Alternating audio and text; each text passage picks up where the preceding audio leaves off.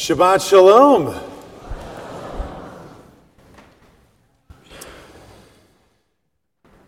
I want to start by sharing a growing feeling that I've had for the last few weeks, especially, but it's been there for a long time, that it's becoming harder and harder to try to connect with other people.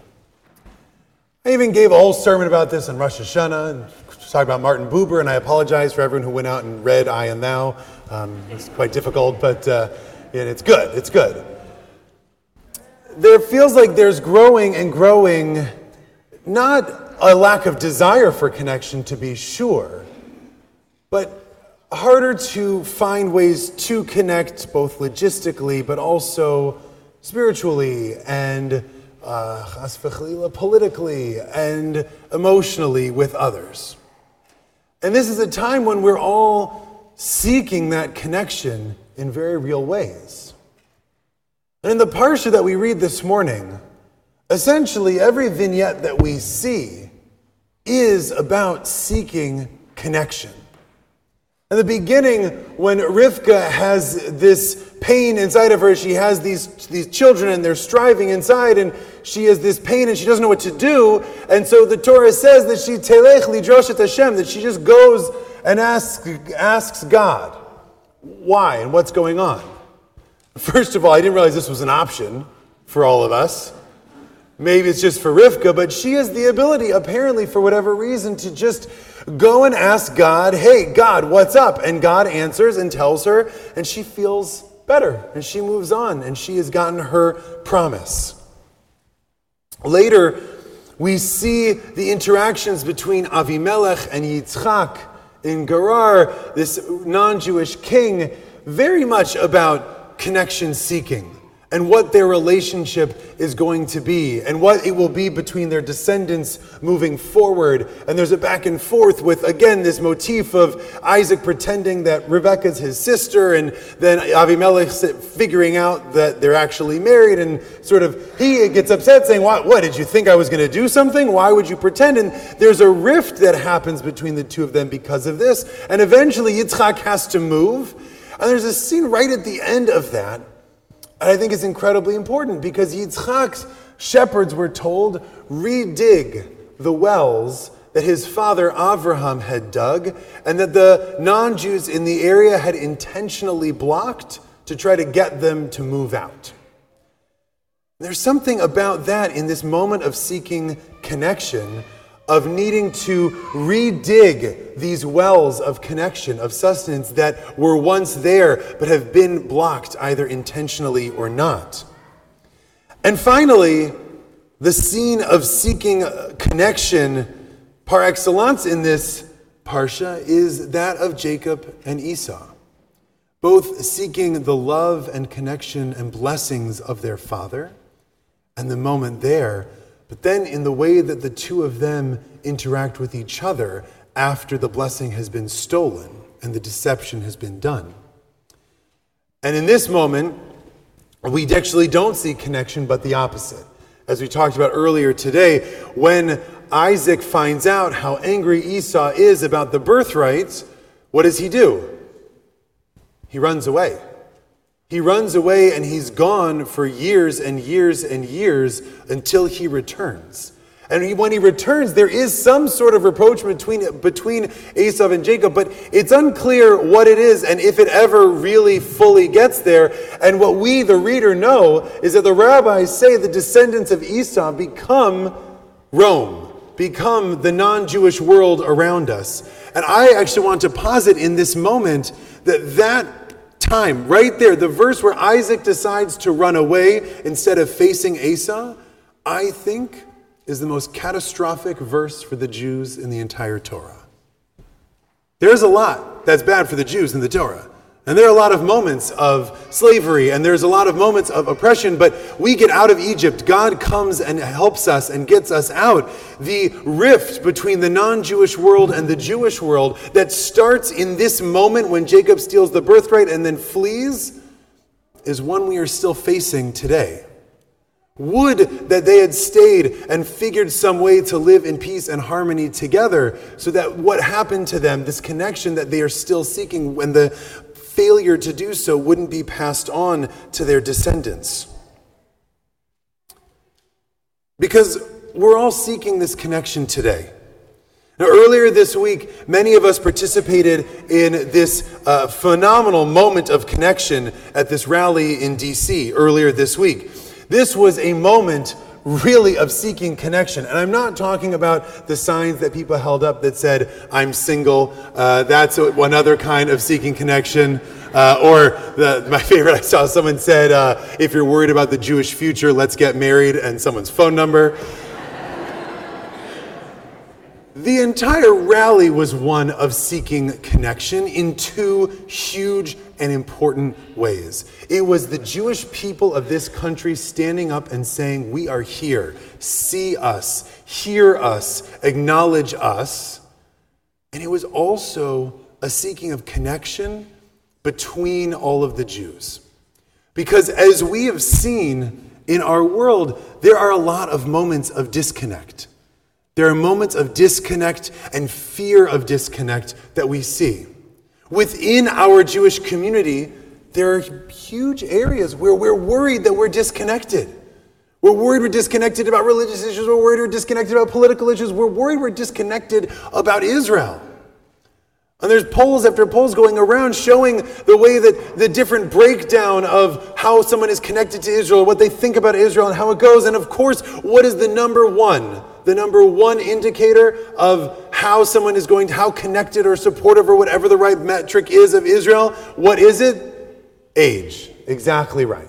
Um, this was put out, uh, I think, beautifully uh, by Ezra Klein recently um, and uh, in his podcast with Sharon Brous, uh, where he basically lays out the reasons in many ways for this disconnect. He says there is a generation of Jews in America who cannot think of Israel as anything but the startup nation, the underdog, attacked again and again and again by its neighbors that needs our help. That is the Israel that one, the the oldest generation in our society knows and sees and is real. And there's a bridge generation that knows Israel both as somewhat of an underdog, but mostly, I've never known Israel as anything but a global superpower. One of the strongest in the world, and certainly the strongest in the area. I've also I'm in this generation. I've also known an Israel with great and noble leaders doing their best to try to make Israel the nation that we all need and want it to be, working towards peace, showing up to summits, doing what they can, and have faith in that leadership. And there is a younger generation that has known Israel as nothing but the strongest of strong that has been moving further and further away from inclusion, further and further towards the right, further and further towards closing off, further and further towards oppression of others. And their experience is real. Their experience of what they know Israel to be, whether it is empirically what Israel is or not, is true. And so that divide is a real divide that we see. And there's more divides within our country. There's divides in this country. People are worried about anti Semitism. Yes. It's getting better. Worse, excuse me. Yes. Right. It's wishful thinking.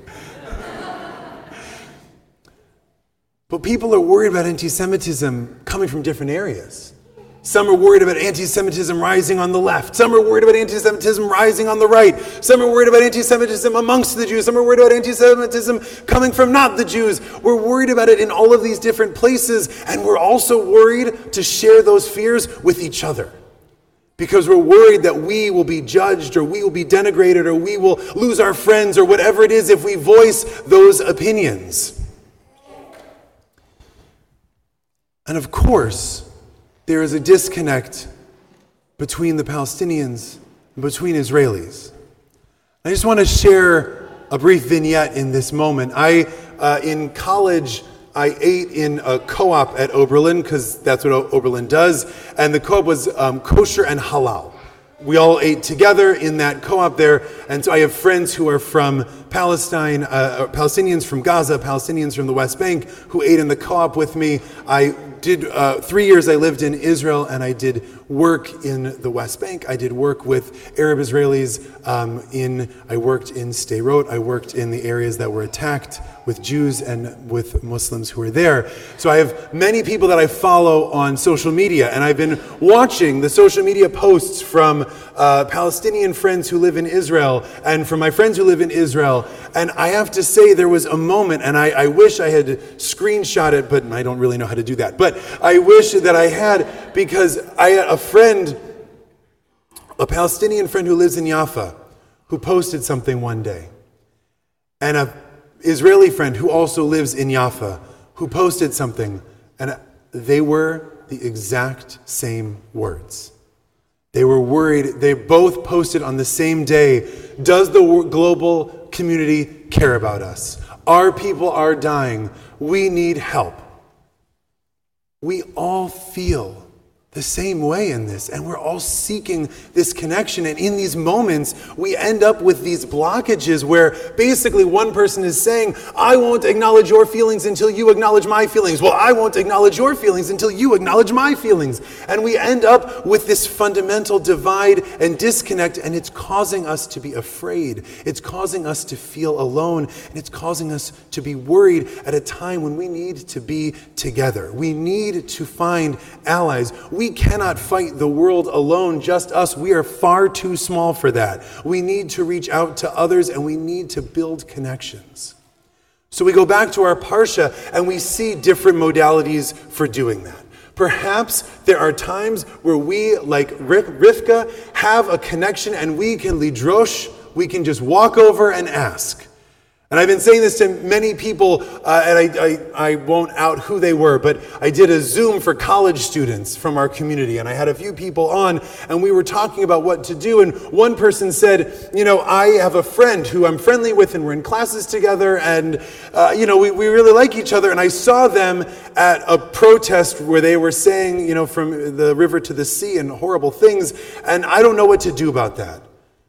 And I said, you know, that sounds like you could go talk to them if you really know them well and you're friends. And I bet you, like Rivka and God, you could just telech lidrosh. Walk over and start a conversation. Say, hi, I saw you at the thing. Can we talk a little bit about it? Because if we have those connections already, whether they're amongst our friends, our family, or others, we have that ability. The connection's already there to just go and talk about it.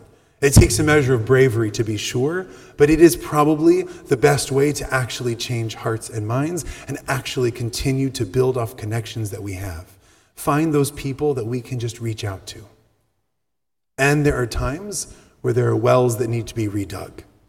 There are rifts in our community, there are rifts in our families, there's rifts between communities and friends. The wells have gone dry, or the wells were intentionally blocked up, and we need to do the work of digging them out again. Finding the sustenance below the well springs of water and life that can connect us. And hi, guys. All right. Uh, Shabbat Shalom. Uh,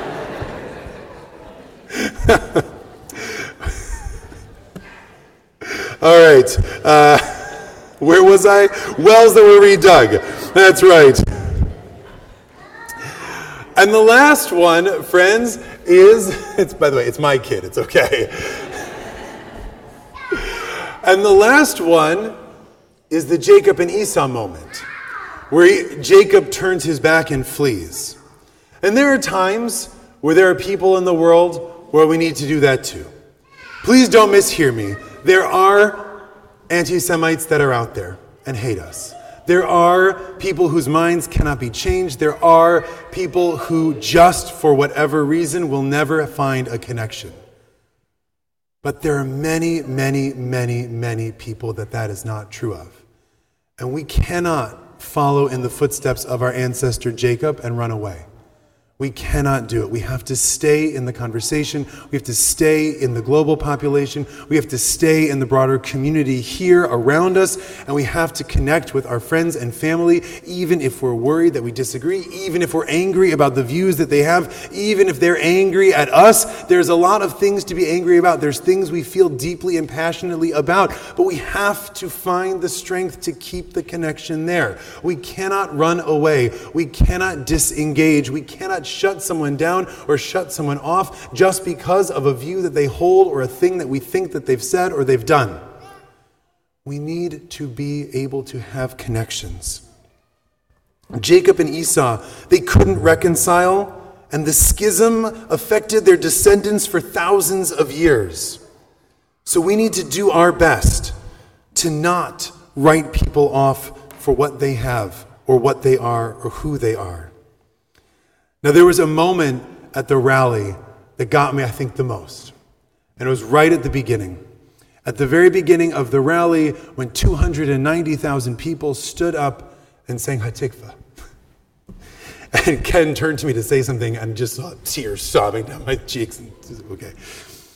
Because that was this fundamental moment of the Jewish people standing in front of the Capitol building standing in front of our legislators at work, standing in front of a nation that has been the greatest home that our people have known, and singing Kol od balevav. We still have this hope for what our country can be. We still have this hope for what our country can be because we're blessed with two. We still have hope and we want to be heard and seen for what that is and what it can be.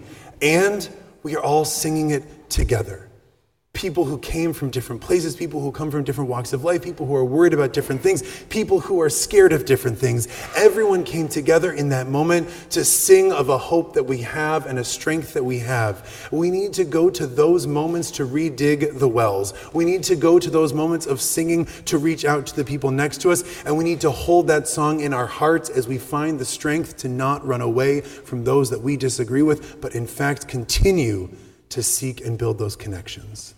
Shabbat Shalom.